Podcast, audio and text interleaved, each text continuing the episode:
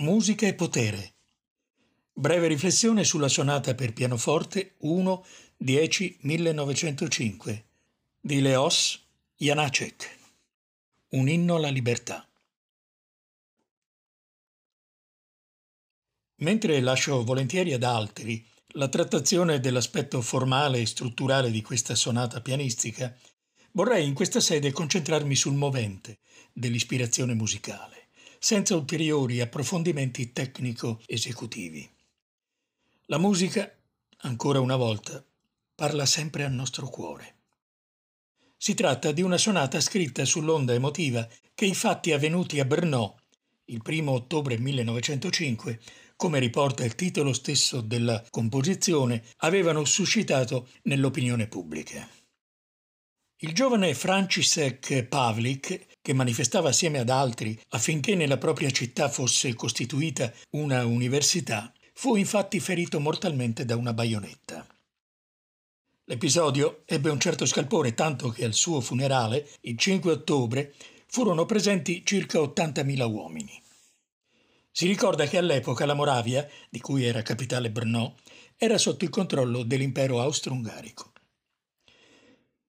Cosa aveva nella testa il compositore Janacek mentre componeva questa sonata? Di certo si può supporre che la forte emozione per l'atto di efferata uccisione dell'operaio František Pavlik abbia comprensibilmente sconvolto l'animo del musicista.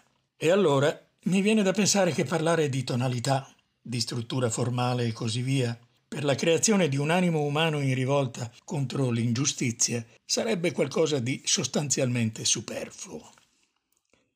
A volte, nella storia del sapere e dell'intelletto, c'è una volontà di catalogazione enciclopedica che appiattisce, sfuma, fa perdere lo slancio di un colore, di un affetto, di un movimento, sia pure di sofferenza, ma pur sempre di anelito verso l'esistente verso la volontà di cambiare le cose, almeno idealmente, almeno nell'immaginazione.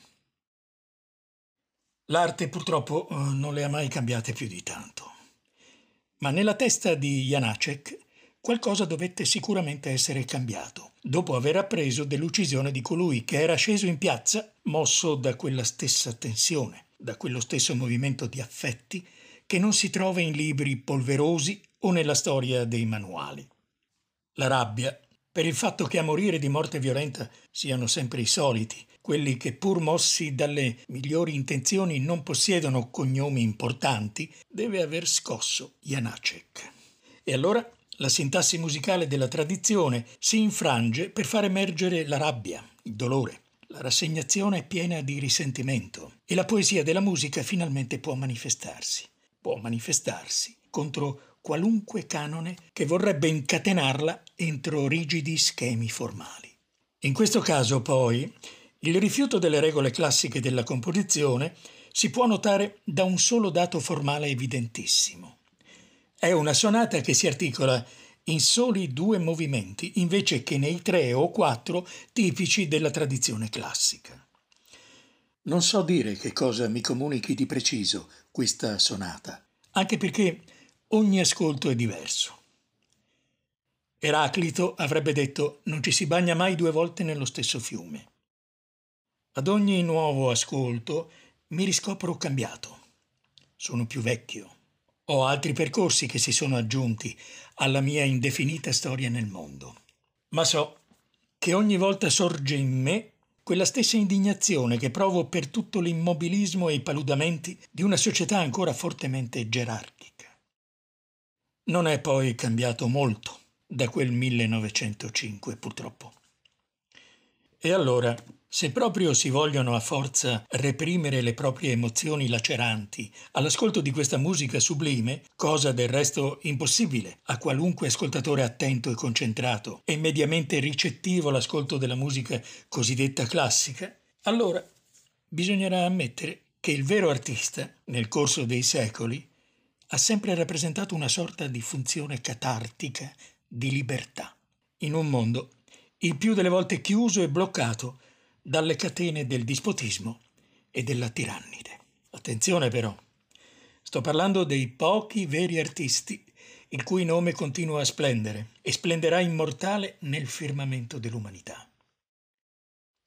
E allora mi viene in mente quanto poche siano queste persone libere che non piegano la testa e mettono in luce, magari in modo dissimulato, per evitare fastidiose censure o anche peggio, le contraddizioni del loro tempo, le lacerazioni che il potere smisurato dell'uomo sull'uomo inevitabilmente produce e la tendenza ad annullare la dignità individuale per bieco calcolo di interesse. Nessuno, in effetti, può dirsi veramente innocente. O forse può dirsi innocente solo nel momento in cui, per un attimo, mette a tacere la ragione ed entra in quella sorta di inscenato sacrificio individuale offerto dalla contemplazione estetica.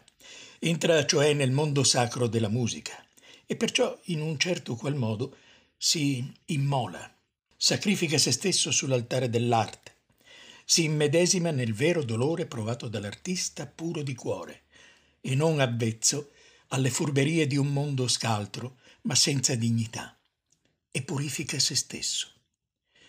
Atto. In un certo qual modo non dissimile da tutti coloro che attraverso una donazione di beneficenza pensano di annullare le loro colpe. Le colpe non si annullano, ma attraverso la proiezione psicologica con l'animo puro dell'artista, il processo di liberazione catartica è compiuto e il sacrificio individuale, benché simulato, può dirsi efficace. Intanto però i morti rimangono morti e tutto ciò riguarda ancora una volta i vivi e la loro cattiva o buona coscienza di fronte alle tragedie. Ma di ciò che c'è dopo la morte nessuno potrà mai dire nulla. Forse solo l'artista può profetizzare qualcosa in merito, a patto di essere sincero, di non essere servile con i potenti e forte con i deboli, e a patto di conservare la propria dignità in qualunque momento, magari sussurrando e non gridando la propria tragica verità se proprio i tempi perigliosi non lo permettono. Ma Janacek, con questa sonata, gridò.